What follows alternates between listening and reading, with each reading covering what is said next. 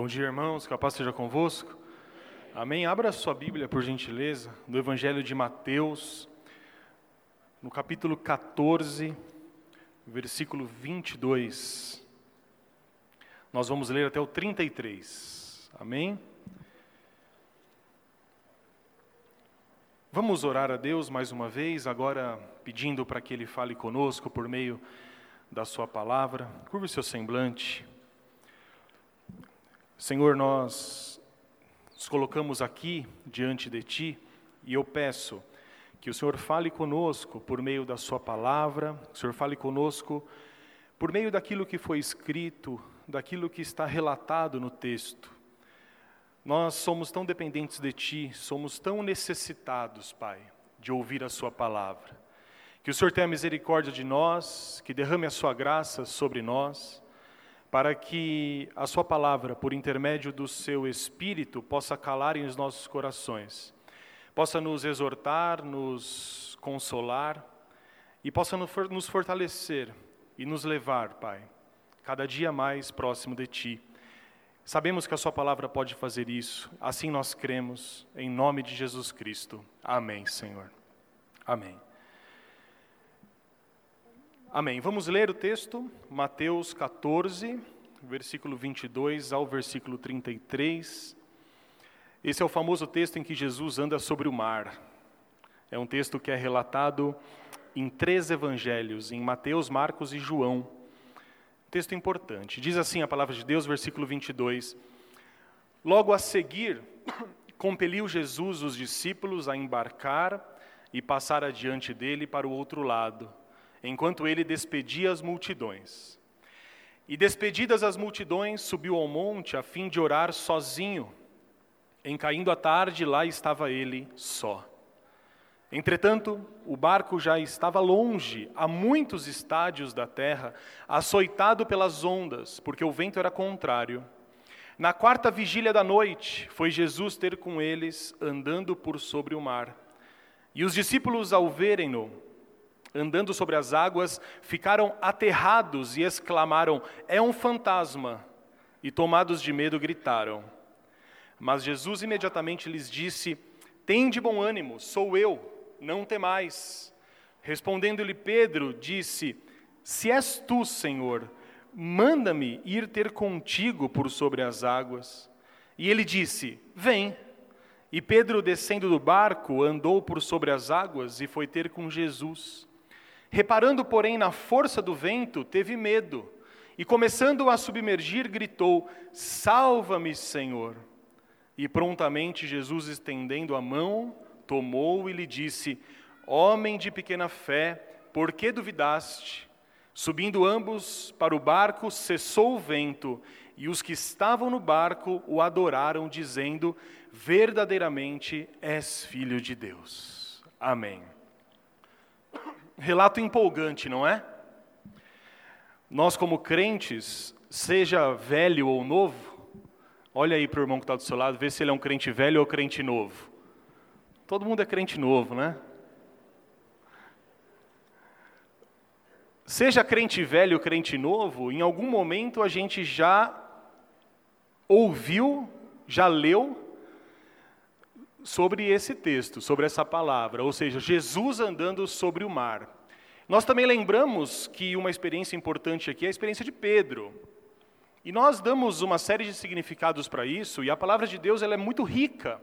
Nós podemos fazer algumas aplicações e tirar alguns ensinos, é, talvez infinitos, dessa passagem. Para que a gente possa compreender bem esse texto, eu gostaria de fazer com os irmãos um, uma espécie de introdução, um contexto para que a gente possa entender por que, que essas coisas acontecem. Quando nós lemos a partir do versículo 22, é, o capítulo 14, ele está é, colocado em Mateus logo depois do capítulo 13. Tudo bem, isso eu sei que nós sabemos. O capítulo 13 é um capítulo em que Jesus faz o sermão das parábolas. Portanto, o capítulo 13 é, assim como outros momentos de Mateus, Jesus ele está ensinando por parábolas. O que, que são parábolas? Não, parábolas são ensinamentos que Jesus utiliza, um recurso de linguagem que Jesus usa, para explicar coisas profundas a partir de vivências cotidianas. Então, existem dezenas de parábolas nos evangelhos que nós bem conhecemos. A parábola da ovelha perdida, a parábola dos talentos, das doivas vigilantes e assim por diante. As parábolas, elas é, nos ensinam os valores do reino. Mas nós estamos no mundo real. Portanto, é fundamental que os valores do reino, que Jesus explica nas parábolas, sejam testados na nossa vida real. E é isso que acontece no capítulo 14. No capítulo 13, Jesus fala por parábolas e Jesus ensina uma série de coisas sobre o reino, mas no capítulo 14, nós vemos os valores do reino tendo que ser colocados em prática. Afinal, aqui não é uma situação teórica, é uma situação prática. Os discípulos estão num barco e esse barco está para afundar. Quando que acontece isso? É, Jesus havia acabado de multiplicar os pães e os peixes. Os irmãos lembram disso? Da primeira multiplicação dos pães e peixes. Essa narrativa ela acontece quando Jesus tinha reunido o povo no deserto, multiplicado os pães e os peixes, e todos se alimentaram. Talvez por causa desse cansaço, Jesus provavelmente estava extenuado por ter alimentado aquelas cinco mil pessoas. Cinco mil homens, eram muito mais pessoas. Mas também, meus irmãos, João Batista, o seu primo, e nós podemos dizer uma pessoa muito próxima de Jesus, tinha acabado de morrer. Então, talvez, triste pela morte de João Batista, cansado por ter alimentado aquele povo gigantesco no deserto, Jesus ele sente a necessidade de ficar sozinho com Deus, ele e Deus. É provável que você já tenha sentido essa necessidade de se ausentar do meio das pessoas para ter um momento de paz, não é? Um momento de tranquilidade. E como é bom. Nossa vida corrida é, muitas vezes impossibilita que nós tenhamos momentos de tranquilidade, momentos de silêncio. Para quem tem filho pequeno é pior ainda, não é? Eu sei muito bem o que é isso. Graças a Deus estão crescendo. E às vezes eu penso, seria tão bom ter mais um, mais cinco minutos passa. Os momentos de silêncio, de tranquilidade, são tão importantes e são tão raros. E Jesus sentia essa necessidade, muitas vezes, de ficar sozinho. Jesus sempre estava acompanhado de pessoas. Os discípulos, e não apenas aqueles discípulos próximos, mas centenas de pessoas acompanhavam Jesus. Além disso, Jesus não tinha ao lado dele apenas os amigos, Jesus tinha também os adversários. Os irmãos bem lembram dos fariseus.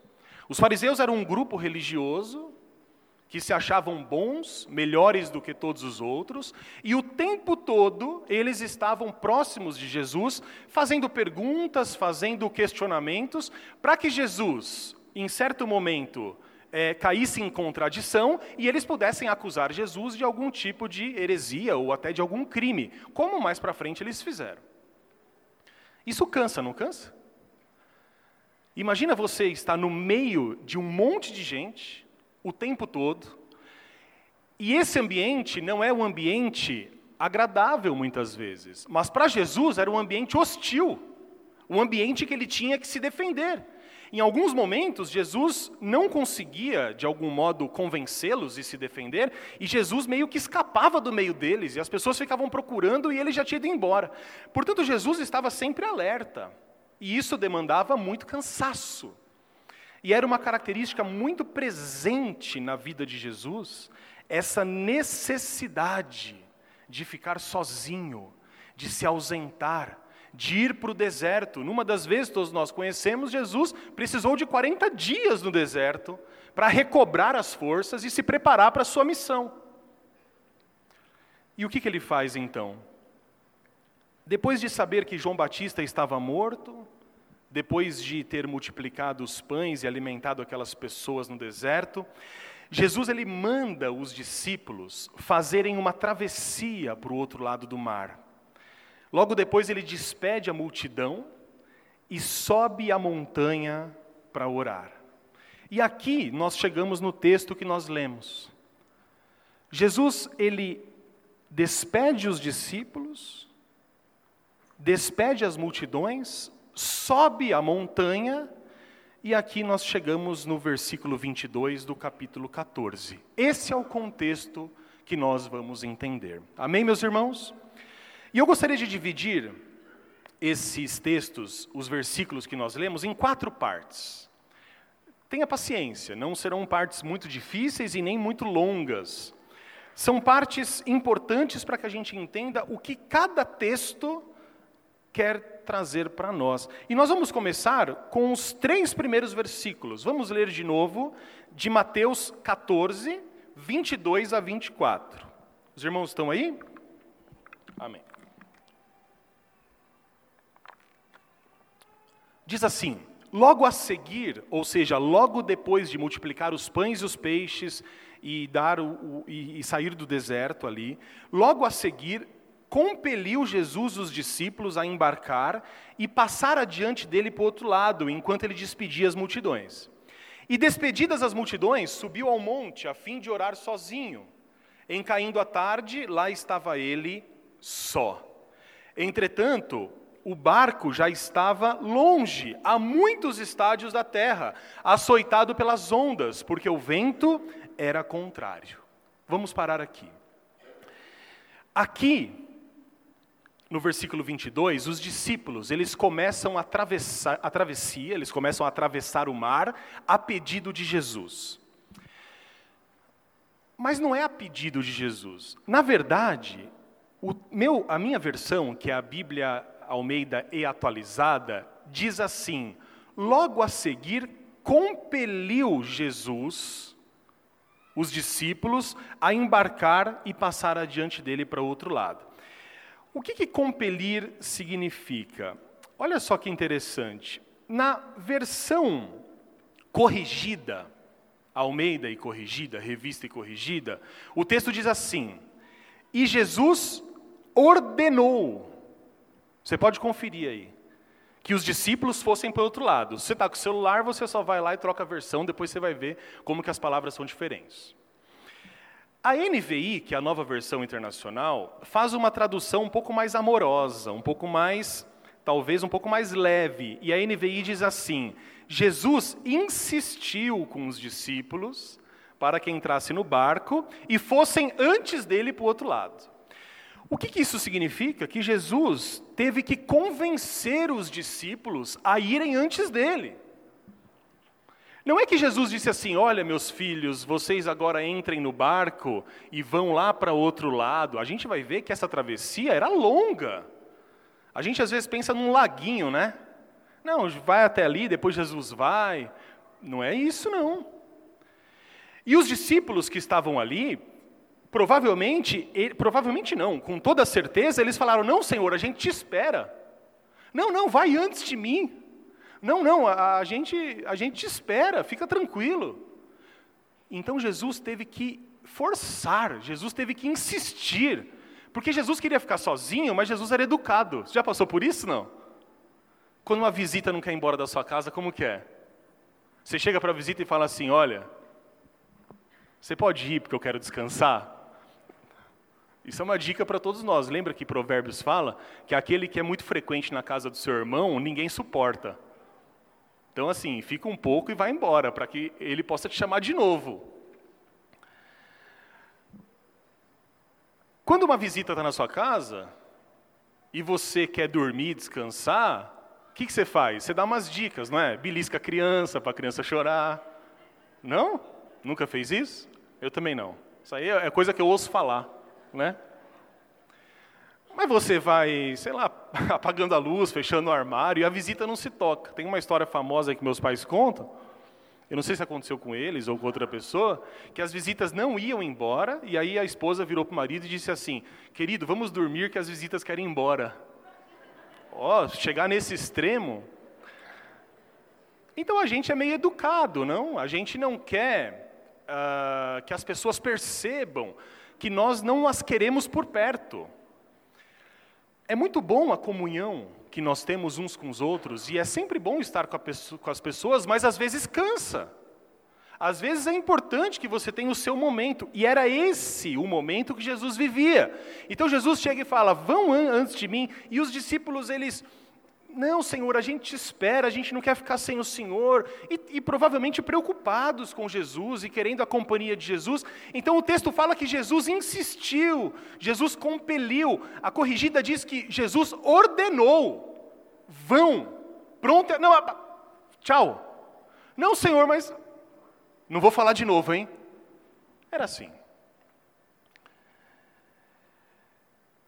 E aí nós vamos para o texto.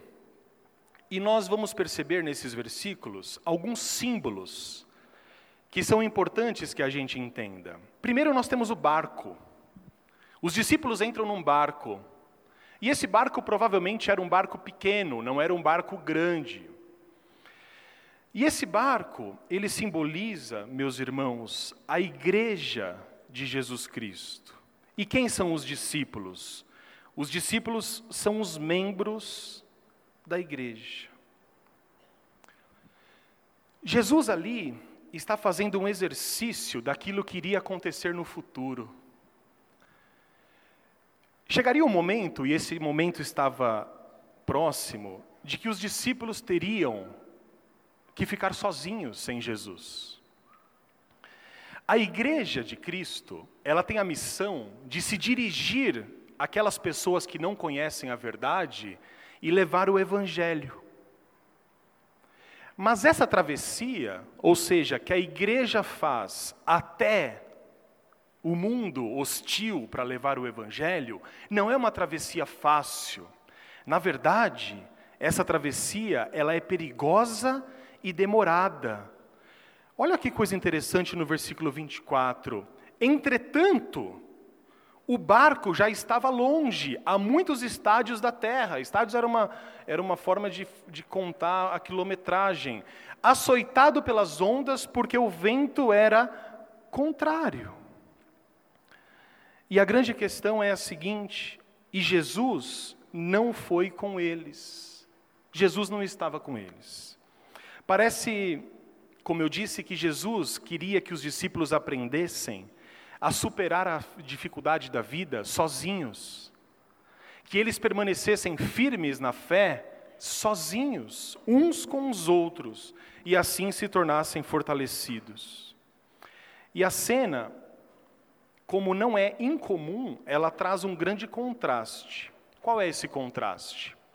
Jesus, tranquilo na montanha, junto de Deus, na paz, e os discípulos no meio do mar o mar revolto, o mar agitado, perdidos ali naquele meio. Esse é o cenário dos versículos 22 ao versículo 24. Jesus insiste com os discípulos, ordena que eles vão antes dele.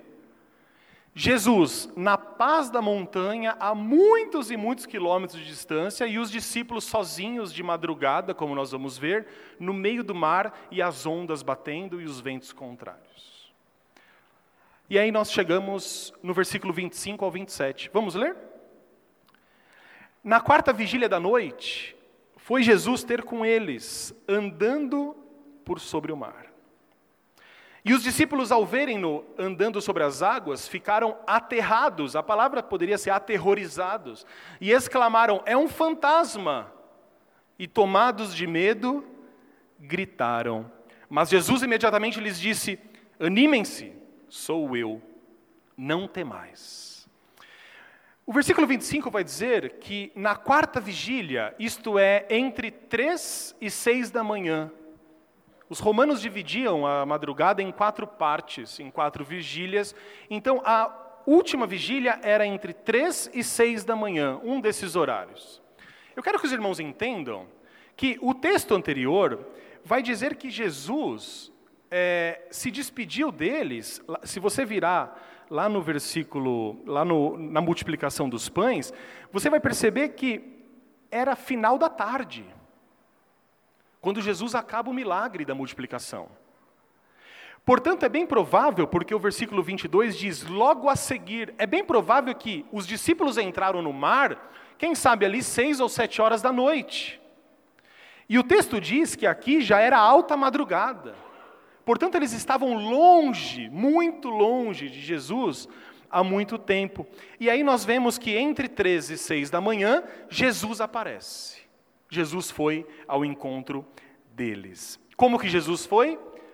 Andando sobre as águas. E Jesus chega perto dos discípulos. Mas o que a gente lê no texto é que os discípulos não o reconheceram. Essa é uma das duas vezes que a Bíblia usa literalmente a palavra fantasma. Ou seja, eles achavam que Jesus era um fantasma. E essa palavra aparece para mostrar muita superstição das pessoas daquela época. Quando você vê algo que você não entende, você não fala, é um fantasma. Eles olharam para Jesus, alguém andando sobre as águas, o mar revolto, as ondas batendo, aquela escuridão, e de repente eles olham e veem alguém, ou um homem, ou um ser, andando sobre as águas, e o texto diz que eles começaram a gritar. O que, que você faria?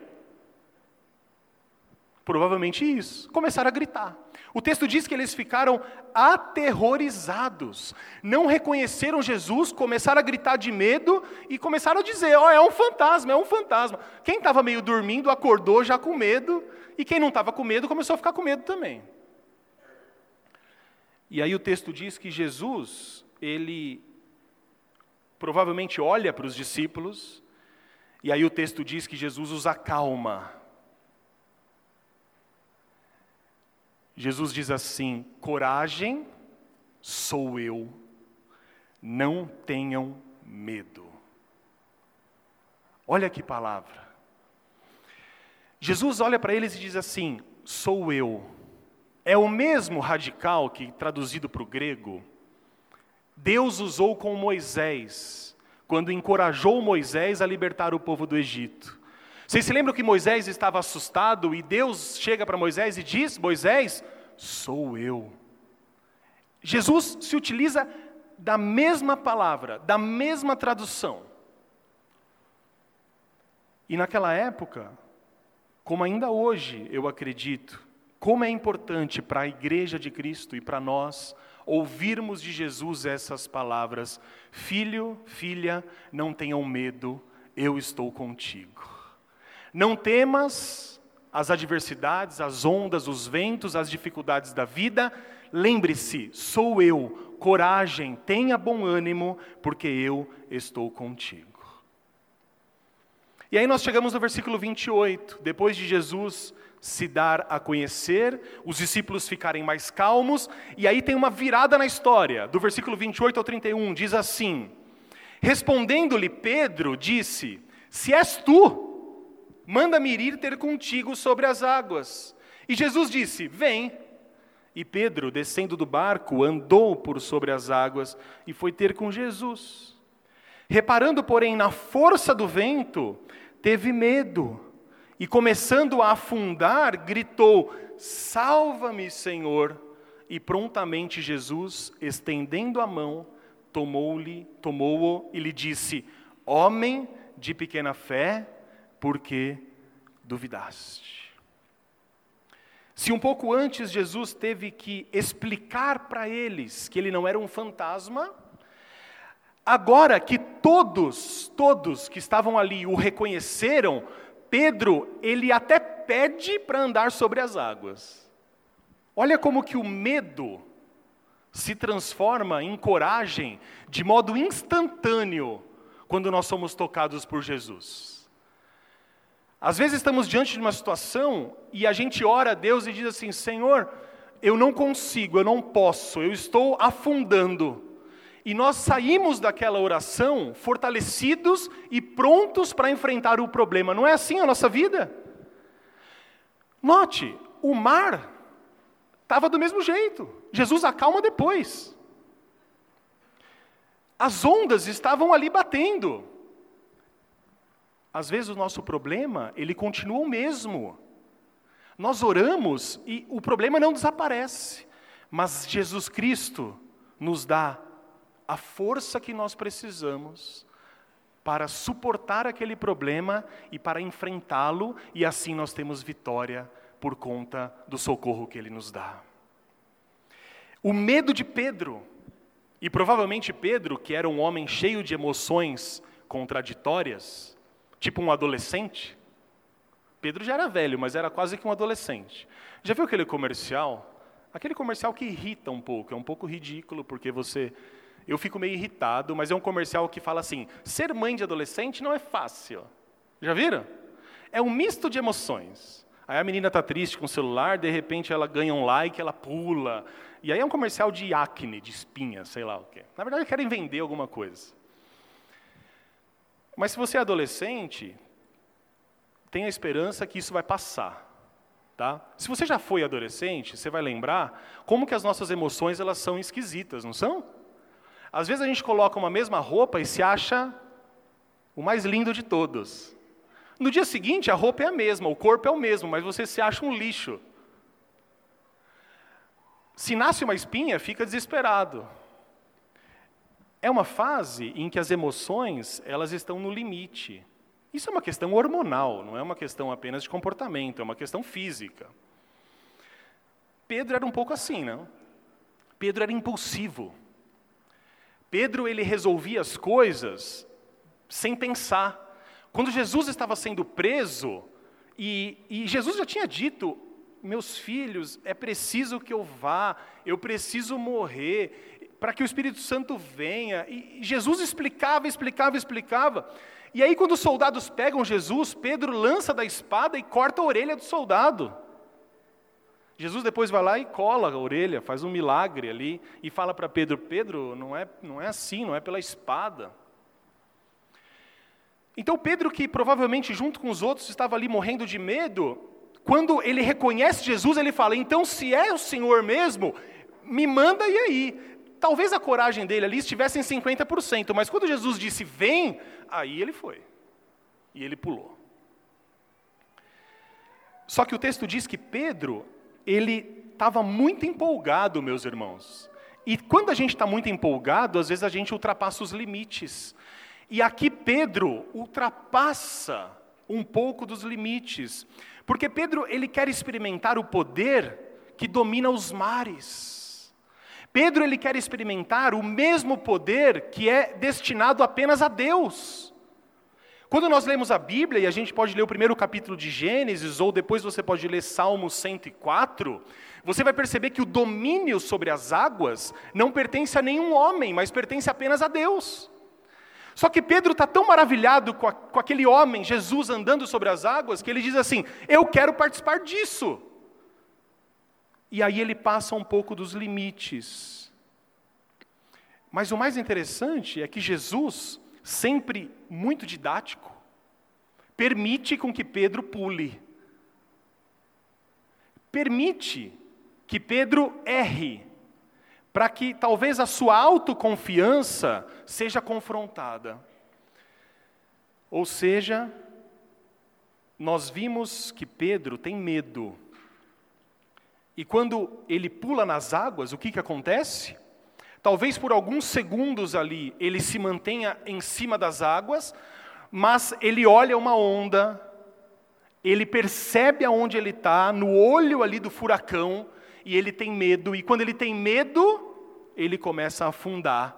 E aí a Bíblia diz que no momento em que ele se dá conta de onde ele está, que ele começa a afundar, ele se lembra de Jesus, e aí ele grita: Senhor, salva-me!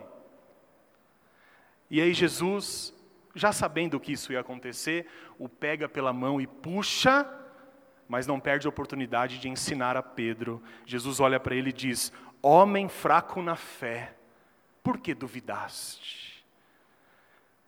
Meus irmãos, Pedro, ele tem mais força do que imagina.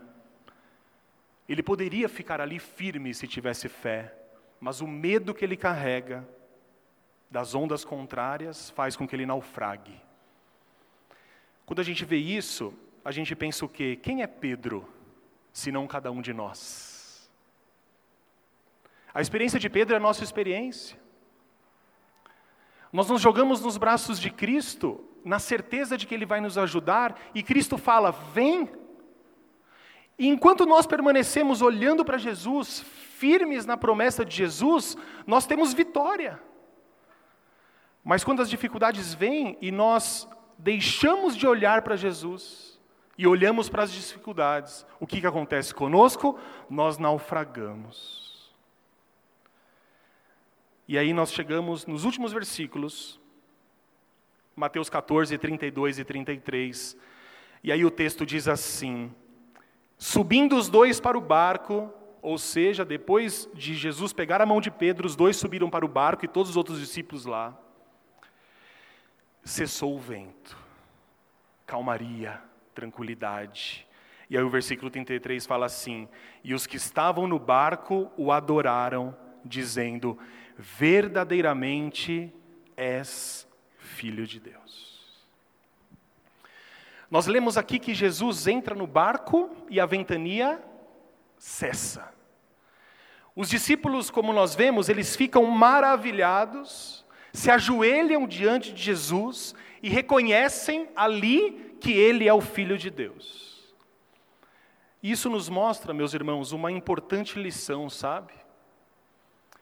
Quando nós reconhecemos a presença de Jesus na nossa vida, o medo que sempre nos paralisou deixa de exercer domínio sobre nós. Quando nós entendemos que se Deus é por nós, quem será contra nós? Se nós confiamos que é Cristo quem protege e salva a igreja, é Cristo quem protege e salva cada membro da sua igreja.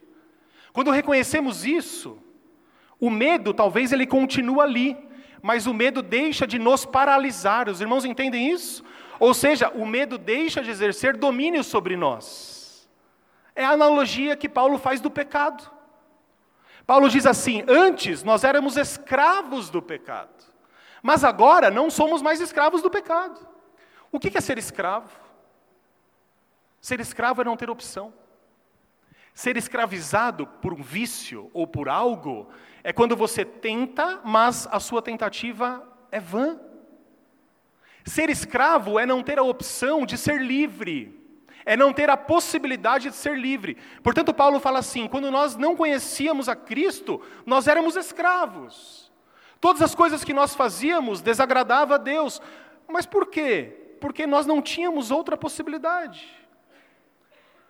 Mas quando Cristo nos resgata, o apóstolo Paulo diz: nós não somos mais escravos, mas somos livres, porque o Espírito de Deus nos traz a liberdade. E o que é essa liberdade? É a possibilidade de agora, com o Espírito Santo de Deus, escolher entre o bem e o mal, escolher entre agradar e desagradar a Deus. Nós não tínhamos essa possibilidade, nós apenas desagradávamos a Deus. Mas o papel do Espírito em nós é nos devolver a dignidade que nós tínhamos.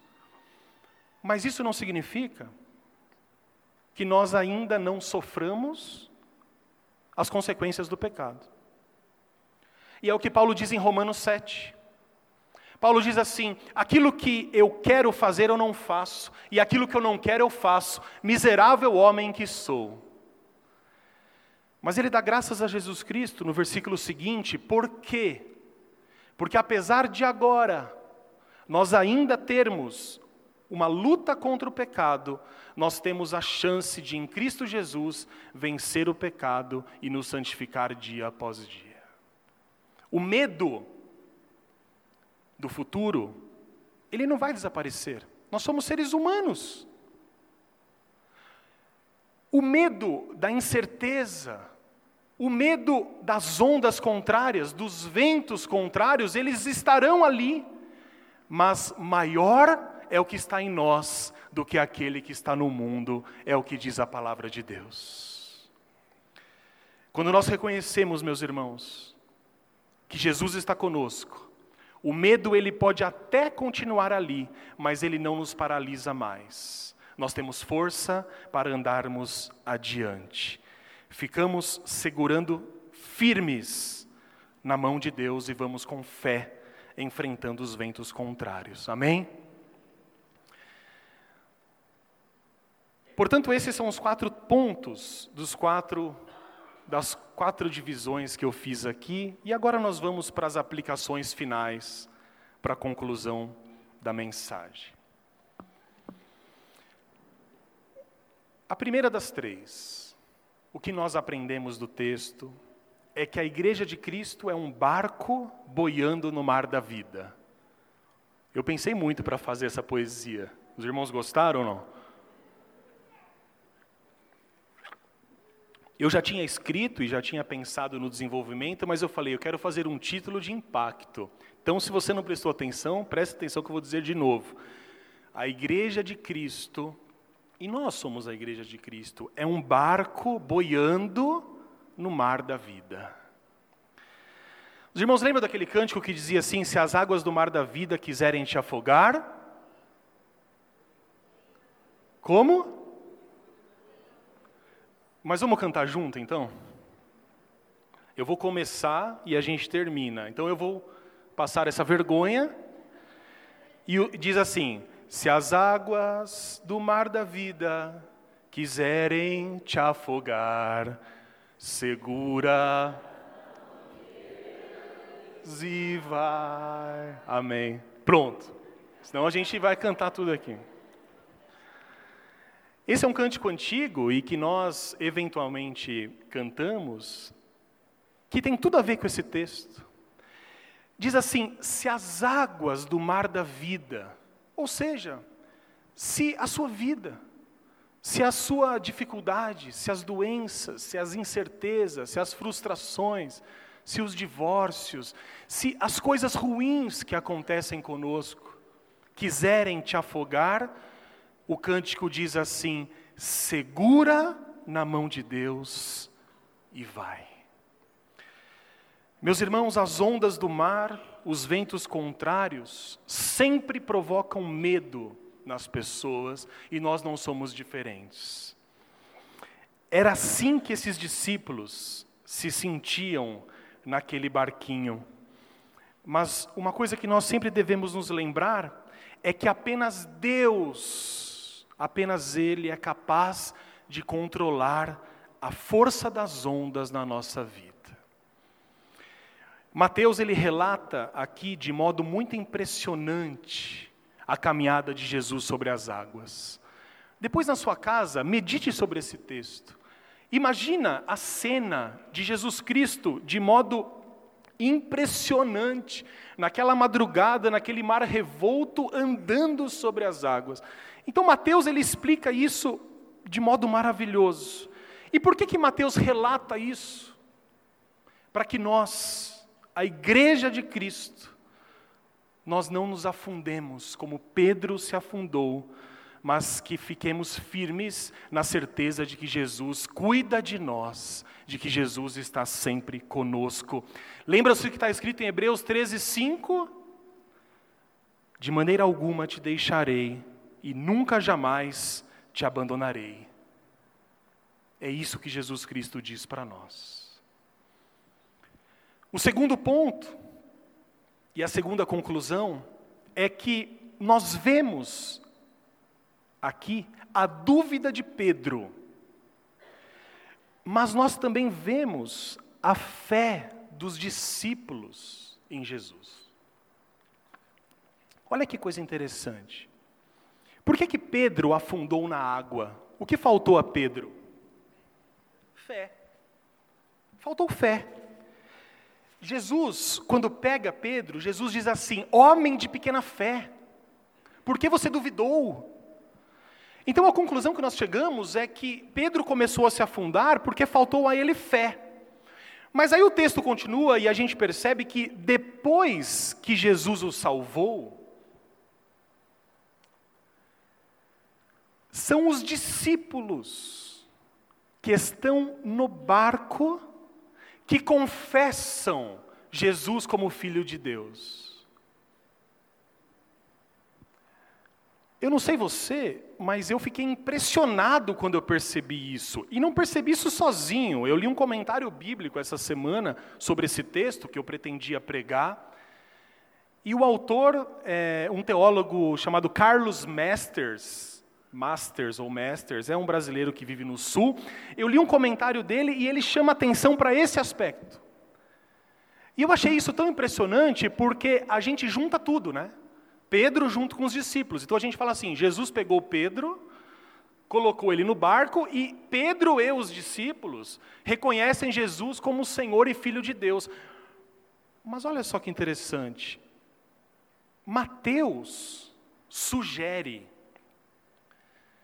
que não é Pedro que confessa Jesus como Senhor. Mas ele diz, com todas as letras, que são os discípulos que estão no barco que confessam Jesus como Senhor. E isso por um motivo simples. Quando que Pedro, de fato, confessa Jesus como Senhor? Em Mateus 16, 16, nós estamos no 14.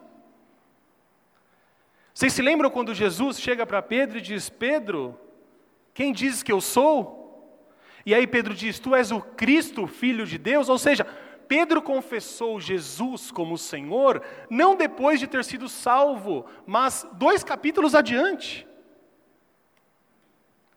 Sabe o que isso significa? Que não é Pedro que carrega a fé dos discípulos, mas sim é a fé dos discípulos que carrega a fé de Pedro. Olha aí para o irmão que está do seu lado. Olha para frente, olha para trás dessa igreja. Olha para todas as pessoas que estão aqui. O que a Bíblia ensina a nós hoje, meus irmãos, é que quando faltar fé no seu coração, são esses irmãos e irmãs que carregarão você aos braços de Jesus Cristo. Isso é comunidade de fé. Isso é a igreja de Cristo fazendo a travessia. O coração de Pedro não estava cheio de fé. A fé tinha sido perdida porque ele estava com medo, ele estava afogando.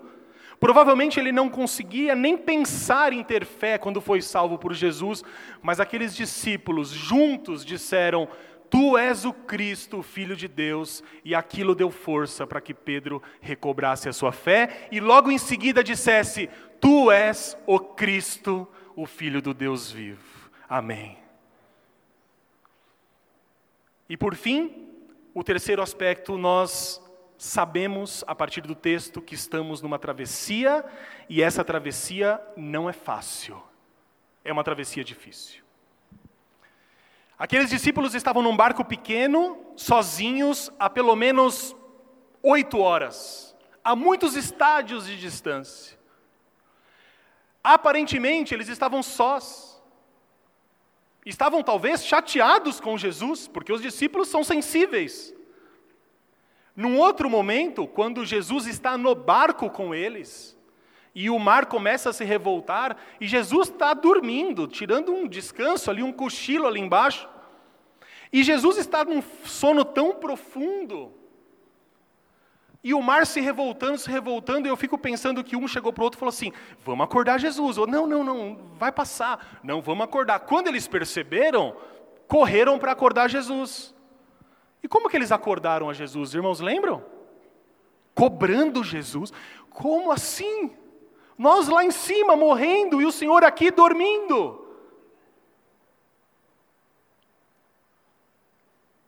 Provavelmente eles estavam murmurando entre si, dizendo: Eu disse que ele deveria vir conosco, porque se ele tivesse aqui as coisas não seriam assim. Nós estamos aqui sozinhos e ele lá no bem bom, tranquilo na montanha, orando, quem sabe até dormindo. A travessia nessa vida, ela não é fácil, é difícil. Nós temos o que? Frustrações, meus irmãos, temos dificuldades alguns mais do que outros. Temos separações, limitações físicas. Cada um de nós, individualmente, mas também juntos, em comunidade, estamos navegando nessa vida dia após dia. E o que, que nós precisamos daquilo que Jesus diz? Tenham bom ânimo sou eu, não tem mais. Precisamos de coragem, precisamos de confiança. Você sabe que prestar atenção, muitas vezes, exageradamente, nas dificuldades da vida, faz com que nós não olhemos para Jesus Cristo? E a Bíblia Sagrada diz assim: fique firmes, fitos em Jesus, não desviem os seus olhos, porque é Ele quem te dá vida, é o autor e consumador da fé. Os irmãos lembram disso? Às vezes, sabe o que nós fazemos? De duas, uma. Ou nós olhamos apenas para as dificuldades, e aí nós não olhamos a Jesus. Mas às vezes acontece algo que é até pior. Nós dividimos Jesus com as dificuldades. Os irmãos sabem, claro, o que é visão secundária. Sabe o que é visão secundária? Visão secundária é o seguinte: eu vou passar num cruzamento e eu preciso passar rápido e eu estou com um certo, uma certa preguiça de olhar para cá depois olhar para cá. O que, que a gente faz? A gente olha para frente, um olho no peixe, outro no gato. Você sabe. Então, assim, eu estou olhando aqui, mas de algum modo eu estou enxergando os irmãos aqui. Esse é um erro que nós fazemos. Porque a Bíblia diz: olhem fixamente, sempre para Jesus, que é o autor e consumador da fé. Olhar as dificuldades da vida apenas não é o que nós devemos fazer. Olhar meio a meio também não é o que nós devemos fazer. Precisamos prestar atenção em Jesus para que a gente não afunde, para que nós não naufraguemos. Mas mesmo assim, meus irmãos, se por acaso nós falharmos e naufragarmos e precisarmos de ajuda, nós olhamos para o texto e descobrimos que quando nós clamamos a Jesus, Ele nos segura pela mão. Aqueles discípulos não estavam sozinhos no barco. Jesus disse assim: Vão, que eu vou atrás de vocês. Às vezes a gente tem a sensação de que está sozinho nessa vida, não é? Às vezes coisas acontecem conosco, com os nossos familiares, com pessoas da nossa igreja, e a gente diz: onde está Deus? Parece que eu estou abandonado. Mas no momento de maior dificuldade, que aqueles discípulos provavelmente clamaram a Jesus, ele apareceu sobre as águas. Quando Pedro teve a sua recaída de fé, se afundou naquele mar e clamou: Senhor, salva-me. Jesus não titubeou, abaixou, pegou pela mão e o levantou. A palavra que fica conosco é a que Jesus diz em Mateus 28, no final do versículo 20. Ele olha para nós e diz assim: E eis que estou convosco todos os dias até o fim, até a consumação do século. Que sempre lembremos, meus irmãos, de que Jesus Cristo está conosco. Nos momentos de grande dificuldade, ou mesmo nos momentos normais da vida, que nós não esqueçamos que Ele está ao nosso lado e que, se precisar, Ele andará sobre as águas, dará Sua mão para que nós nos levantemos da lama e do mar que nós estivermos. Essa é a graça de Jesus Cristo. É a graça que salva o pecador, mas é a graça que sustenta o pecador que é salvo por ele. Amém. Curve seu semblante em nome de Jesus.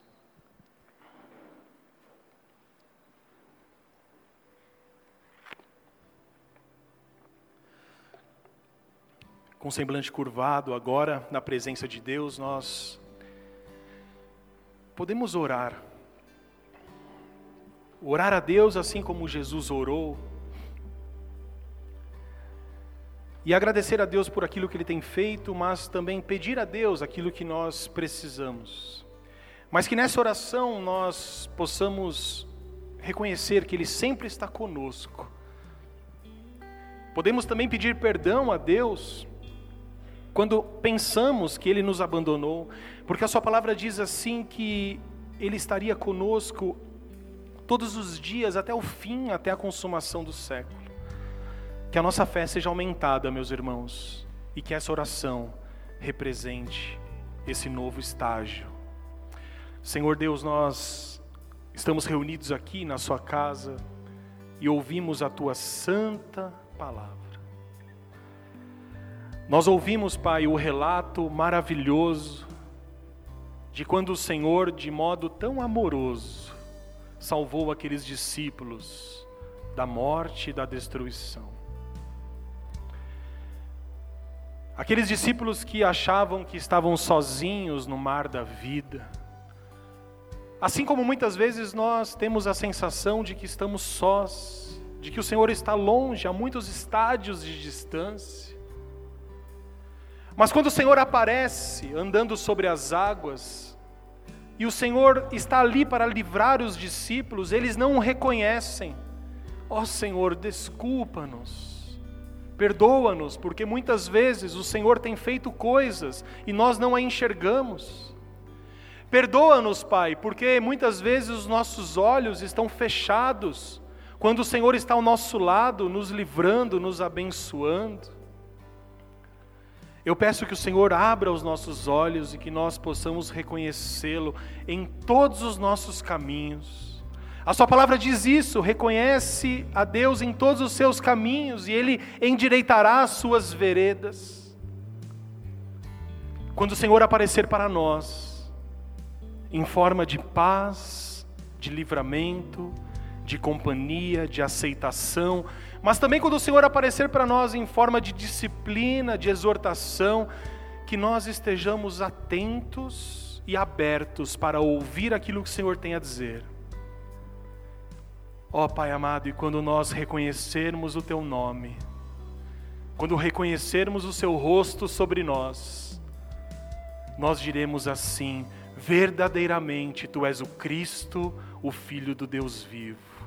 Verdadeiramente o Senhor é Deus.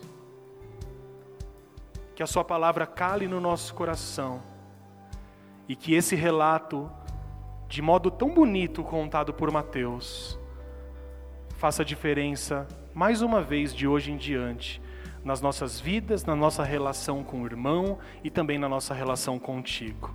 Que o Senhor nos abençoe grandemente em nome do seu filho Jesus. Amém, Senhor Deus.